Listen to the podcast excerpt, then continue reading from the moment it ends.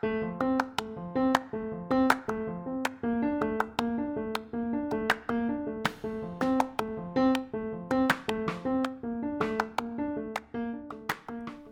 everybody, and welcome to Life TK, the podcast where we talk to women writers, editors, and journalists in their 30s, 40s, 50s, and beyond about the jobs they did when they were in their 20s.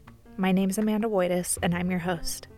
I have the perfect interview for you today, the day before Valentine's Day, because it's with Mandy Len Catron, author of How to Fall in Love with Anyone, a memoir and essays. Before I tease the book, some backstory. Mandy is a professor of English and creative writing at the University of British Columbia, and before there was a book, How to Fall in Love with Anyone, Mandy published an essay in the New York Times' Modern Love section called To Fall in Love with Anyone, Do This. You probably know it because it was one of the most read stories in the Times that year, 2015.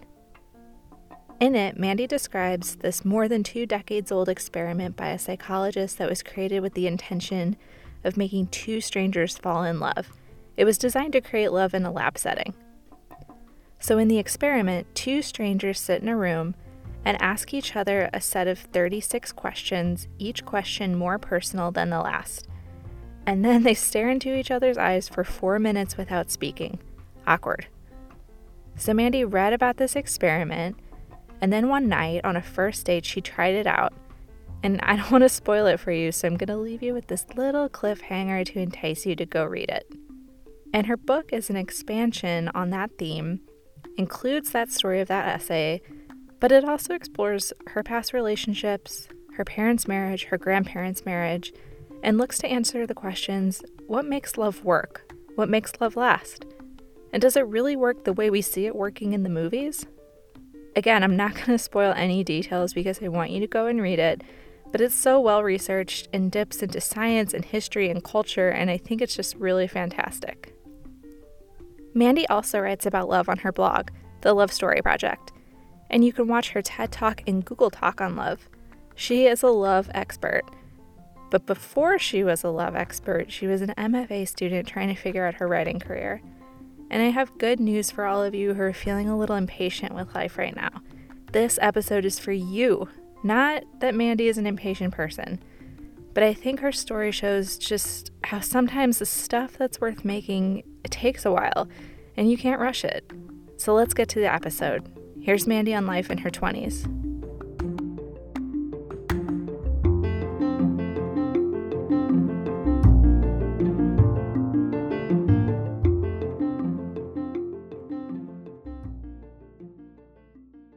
My 20s were very much um, guided by a relationship that I was in. So I spent the whole decade, like I, I made some good decisions for myself, but I, very much everything I did was sort of in one way or the other shaped around this relationship, which felt very serious and important, um, which started when I was about 20.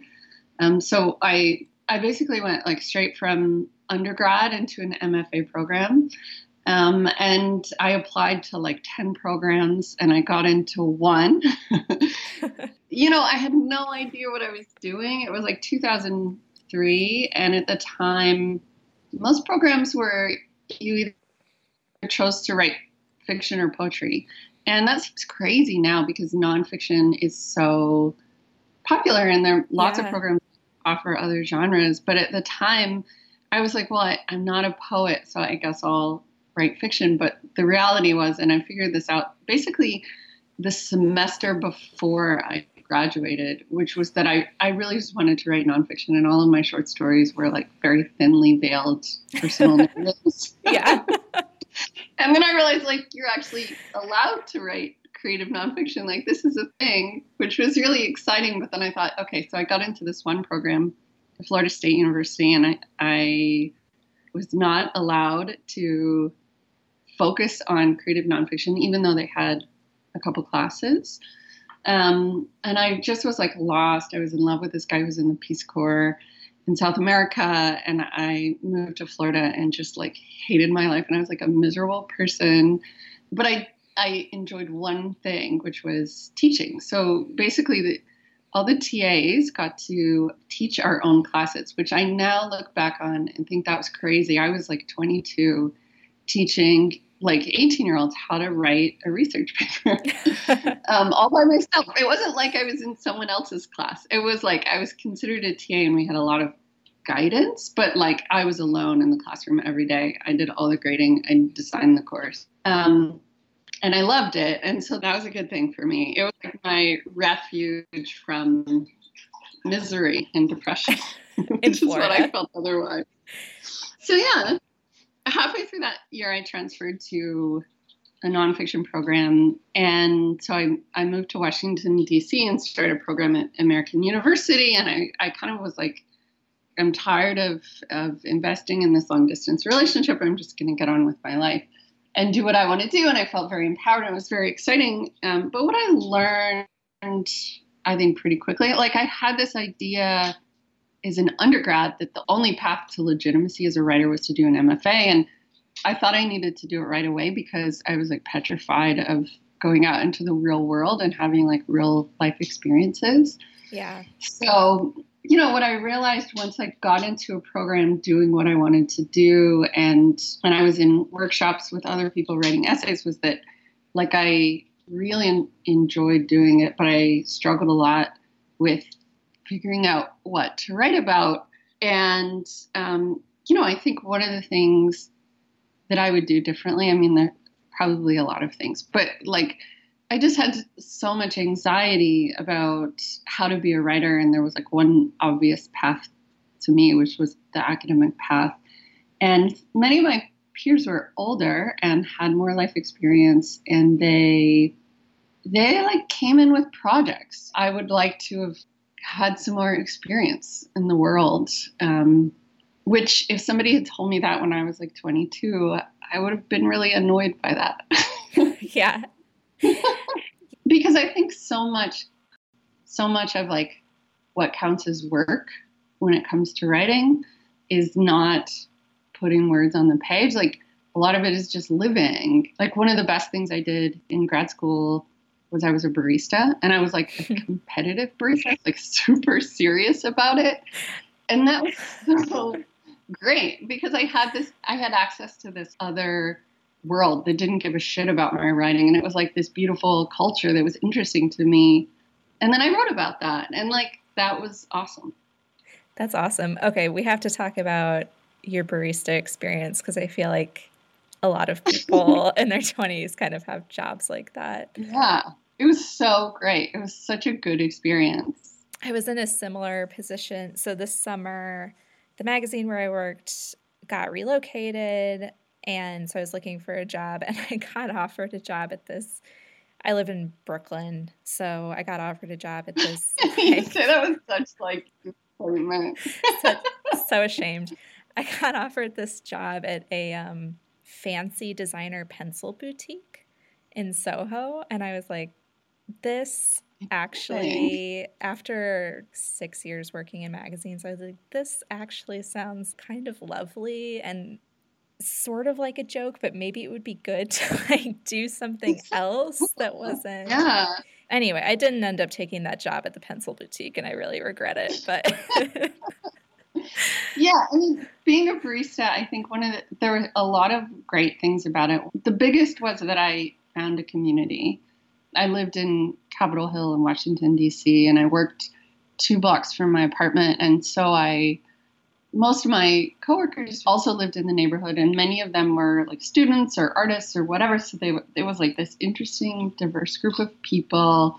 And also, I got to know like my neighbors because they would come into the cafe every day, and I felt like a part of something. Yeah. And I had this sense of like being immersed in this really interesting culture of like competitive coffee making, which was amazing. And and so I was like, yeah, if I don't become a writer, I'll get into coffee. And that seemed like an amazing alternative, which was like a good thing to have. I mean, the other thing was like my MFA program required us to do internships, which was which was good, I think, because they were very explicit about the fact that you're not going to like financially support yourself as a writer, probably. Yeah. And so I did two internships. One was at National Geographic. It was at the International Division of National Geographic Kids magazine. Eh, which basically meant like I went to the National Geographic building every day, which is super cool. That's it has cool. like, a museum downstairs, and yeah, and it was awesome. And it has all this prestige associate associated with it. But like, all I did literally eight hours a day was file invoices for photographs, and it was like the most mind-numbing job I had ever had. I was meant to be grateful for that job, and and in some ways I was, but I was also like paying like I was working for free and I was paying the university for school credit. so basically, I, I paid like $3,000 to file invoices eight hours a day. And coffee was like such a beautiful alternative to that. I think all of those weird things I did, like I tutored at a writing center, I taught undergraduate classes in Florida, I worked at the international version of National Geographic Kids magazine. I was a barista. I oh, I interned one fall at the National Endowment for the Arts. Oh, nice. And basically like I got to sit in on the panels where they decide who gets grants and I got writers and tell them they just won $20,000, which was like the most delightful thing. But I just had this like huge diverse sample of things that I could do that were maybe or maybe not related to writing, but all of them I think were good. Yeah. We talk about this on the podcast sometimes, or like I do, but you just haven't been alive long enough. And like you want everything, you want to have like the experience of like a 30 year old or a 40 year old. And it's just, there's, there's nothing you can do except just keep, keep going.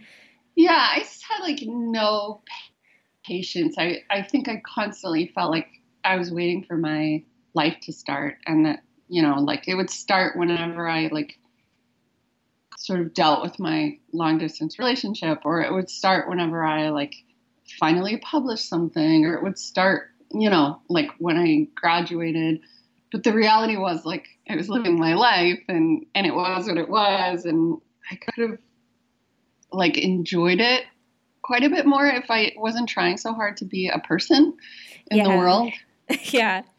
this is sort of like fast forwarding a little bit, but one of the best things that I did was start a blog, hmm which which was like such a small thing to do. And blogs are like not cool. I totally understand that, but it it like benefited my career in such enormous ways. And like one way was just that this thing I was doing. So I decided I wanted to write this book about romantic love, and I had no idea what it would look like or what shape it would take. It was I just felt like so okay. I'm going to write about this, and who knows what it will be. hmm Um, I thought, well, I'll just make a blog as a way to play with ideas as I go along, and I don't care if anybody reads it. Oh, and I signed up for a Facebook account, which I had put off getting forever.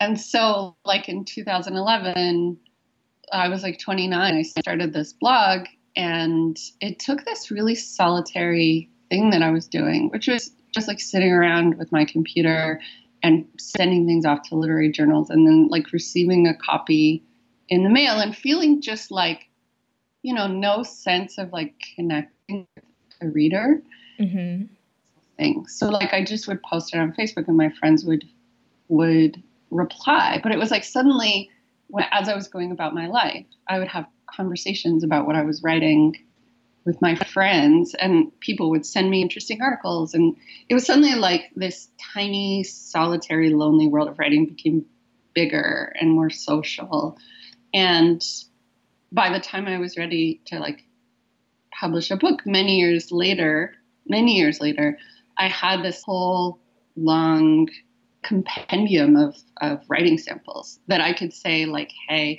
like i so i published something in the new york times modern love column in 2015 and it was like i was going to publish it on my blog and i thought oh this is like a good story Yeah. i should see if someone will pay me to write about this right. Yeah. which was like a good instinct because because someone did want to pay me and you know i think like the the thing worth knowing about this is that like i initially pitched it somewhere else i pitched it to salon and it was like much longer it was like 3000 words and i never heard back from them Um, mm-hmm. Well, the editor initially seemed interested, and then she never got back to me. And finally, I thought, okay, well, I'm writing about love. I've always thought eventually I would pitch something to Modern Love. Let me see if I can cut this length by half and come up with something to send them. And and I did, and initially I did not hear back from the editor. And basically, side note: this is a good example of just how long the pitching and publishing process takes. If you're wondering if it's just you, it's not. So, for anyone who doesn't know, like I wrote this article about trying this study designed to create romantic love in the laboratory using 36 increasingly personal questions and then staring into someone's eyes for four minutes. And I did this on a first date. And so like I wrote I wrote about the experience of doing the study and then, you know, in the last paragraph I was like, You're probably wondering if he and I are in love. And the answer is I don't know because when I wrote it, I, I didn't know. Like we're still sort of sorting things out. And then in between the time I first sent it to Modern Love and, you know, a few weeks in, like our relationship had gotten more serious. And I thought, if he decides to publish this and it's me saying, like, I don't know if we're in love or not, that would be weird. Yeah. embarrassing. Um, so I, I like revised the ending and sent it back to him like a month later. And he got back to me like two days later. And he published it. And that column was really widely read, which was a great benefit to me. And I think like starting the blog, you know, had just like set me up to ultimately end up in this position where I could write about love in like a thoughtful, complex way that I could not have done six years earlier when I started that blog at the end of my 20s. And also, then when editors like Googled me after that column was published, then they could see that I had done all this work and that I had all this writing behind me and that I was it wasn't just like a one-off thing. I didn't know any of this when I started the blog. Obviously, I couldn't possibly have imagined it. And I just was like was so grateful to like younger Mandy for for like pushing through the fear of sharing kind of unpolished work with my peers and just like deciding to do it. Yeah, I feel like that's a big theme of this podcast, even is just having sort of the courage to try it, um, not really knowing where something is going to go. So, when you started the blog, you kind of knew that you wanted to write a book about love. When you wrote the Modern Love essay and it got like millions of hits, was that the point where you were kind of like, you know, this is kind of what the my book now, my memoir and essays is going to be about? No, I had the idea like let's see. So that was 2015. I had the idea whenever my parents divorced. I came up okay. with the idea the after my parents divorced. So that would have been 2007. like, uh, like when I was in grad school, I always tell this story because it feels important. I was paid a sort of nominal sum to um, edit the alumni newsletter. Okay. So I basically had to like had to put together everyone's updates and what they were doing. And this guy would always he wrote in and he would say, "Oh, you know, I'm not I'm actually in real estate now, but I am using my MFA to edit this like community wine newsletter." And I just thought I'm spending so much money on this degree. Like, I don't want to be like wine newsletter person. Good for him, like doing whatever he wants to do. I'm sure he has a lot more money than I have now.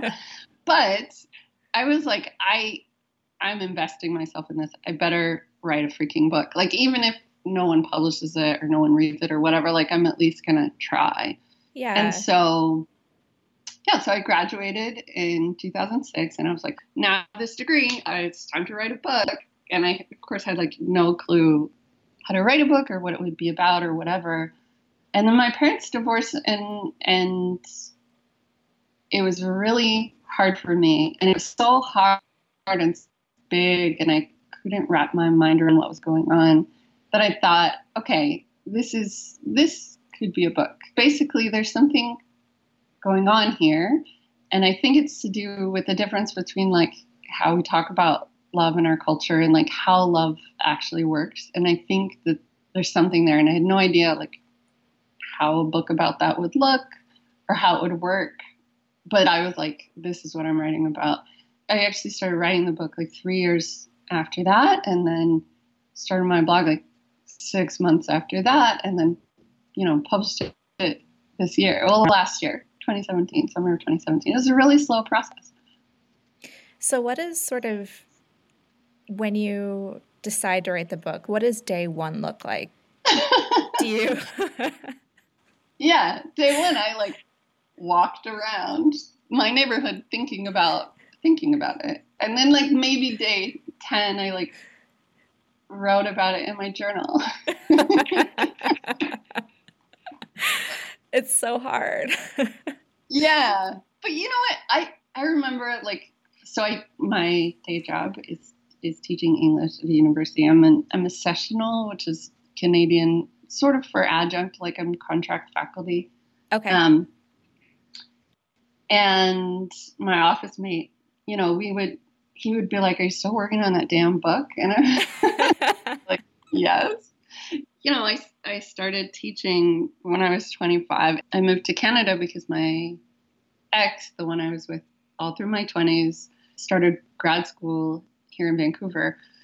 So we moved here, and I had no idea how to stay here as an American. Like, I had no idea how to get a visa. So I got, so like teaching was one thing that would give you a visa. So I, I got a job teaching for basically like three and a half months. And then I was like, okay, that's three and a half months longer that I can stay in Canada, and then I'll figure something else out. Mm-hmm. So, like, it was a very sort of haphazard process, but I like strolled into my office on day one, and my you know, I'm like 25 years old, barely older than my students still.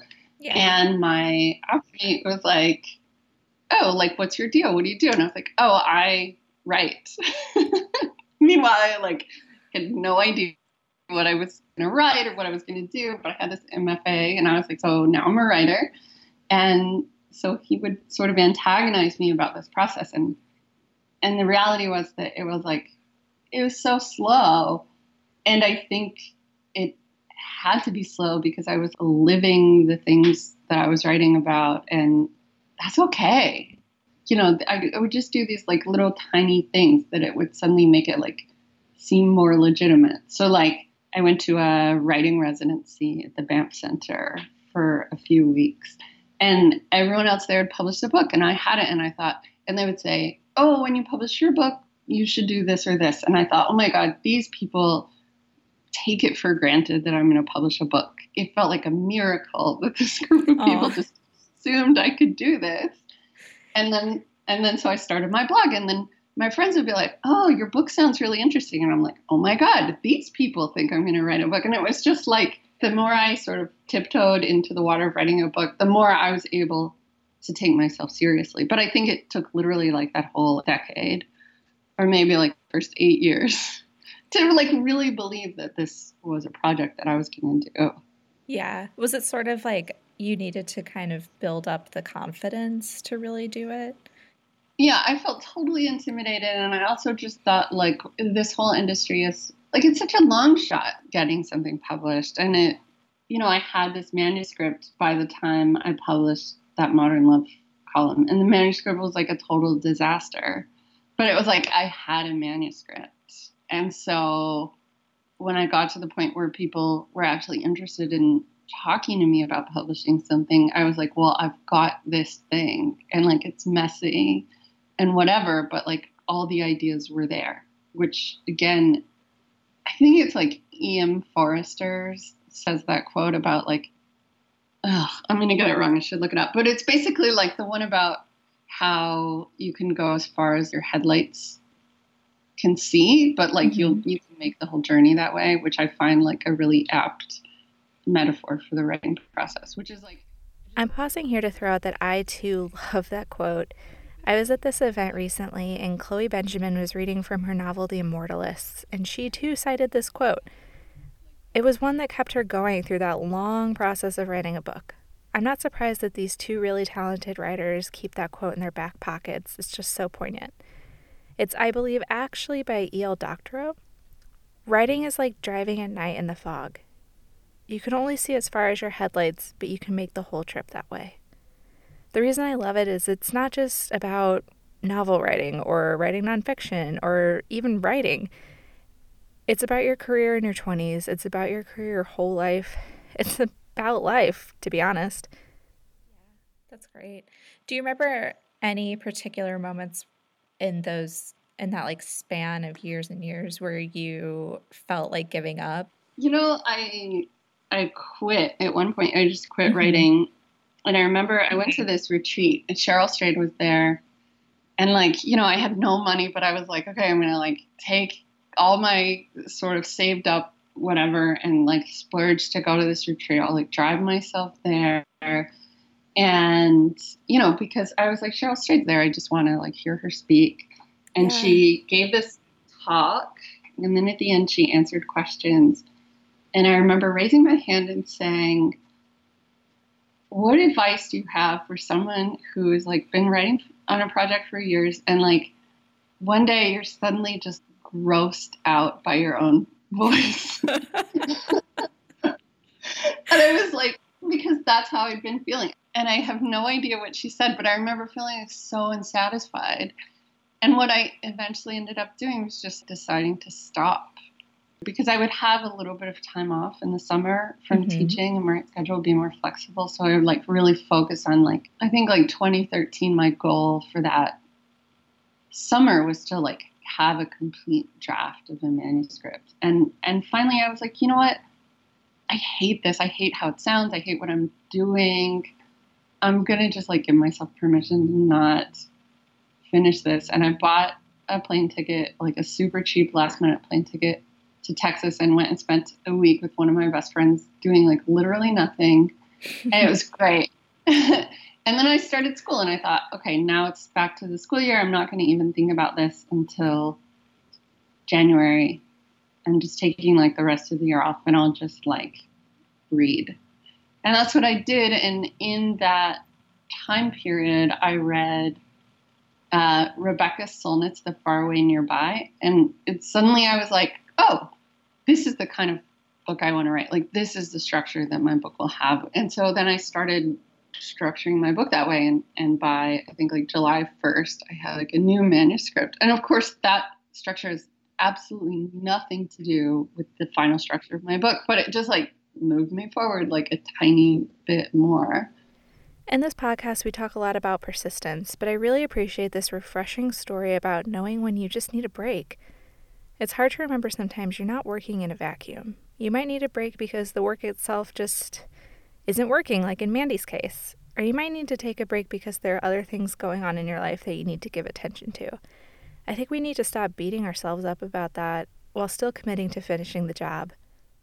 The thing that I have learned looking back is like the things that sort of go on to like provide useful career opportunities are often like accidents or things that I didn't necessarily think would be interesting to me. But like so so much of this stuff has paid off later on in unexpected ways.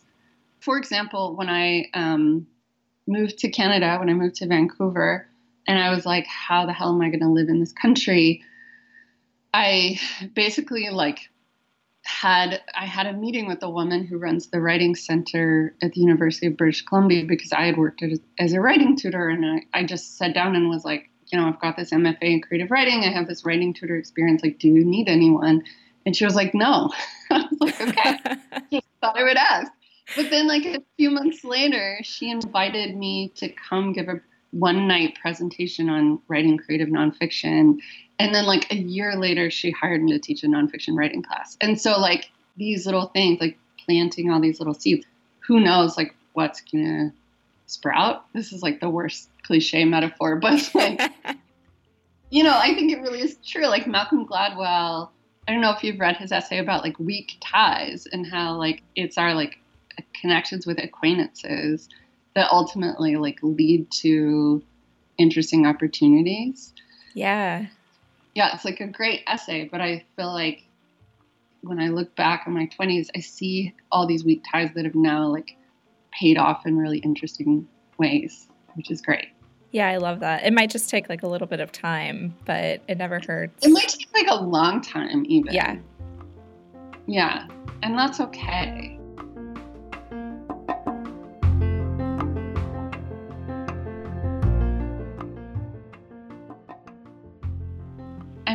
Like this is pretty personal, but I think it's it's appropriate and legitimate, and it's maybe like one of the ideas that's at the heart of my book, which is like you know, really when I was in my twenties and I was trying to figure out how to be a person in the world, like I don't think I really realized this, but I had this idea that like if I sort of attached myself to other interesting people, then like suddenly I would become interesting and I would like, I would matter, I would like count somehow.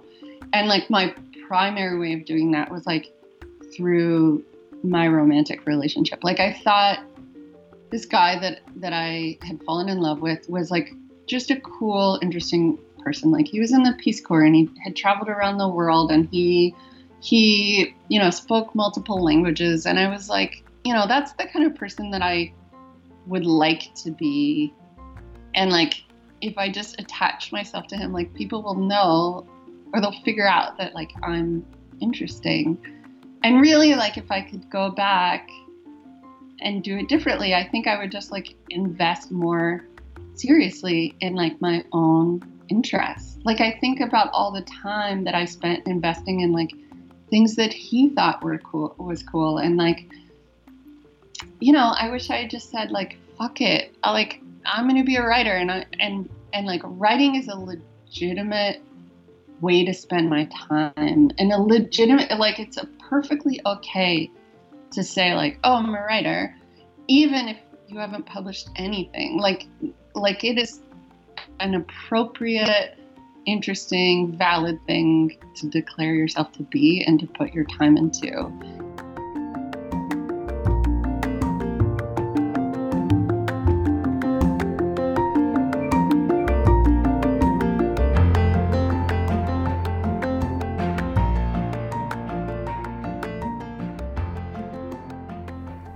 To say thank you so much to Mandy. Again, please pick up her book, How to Fall in Love with Anyone, read her modern love column, and follow her on Twitter. Her handle is at LenMandy. I cannot wait to read what she writes next. Okay, that's it for now. Thanks for listening, and I'll see you next time.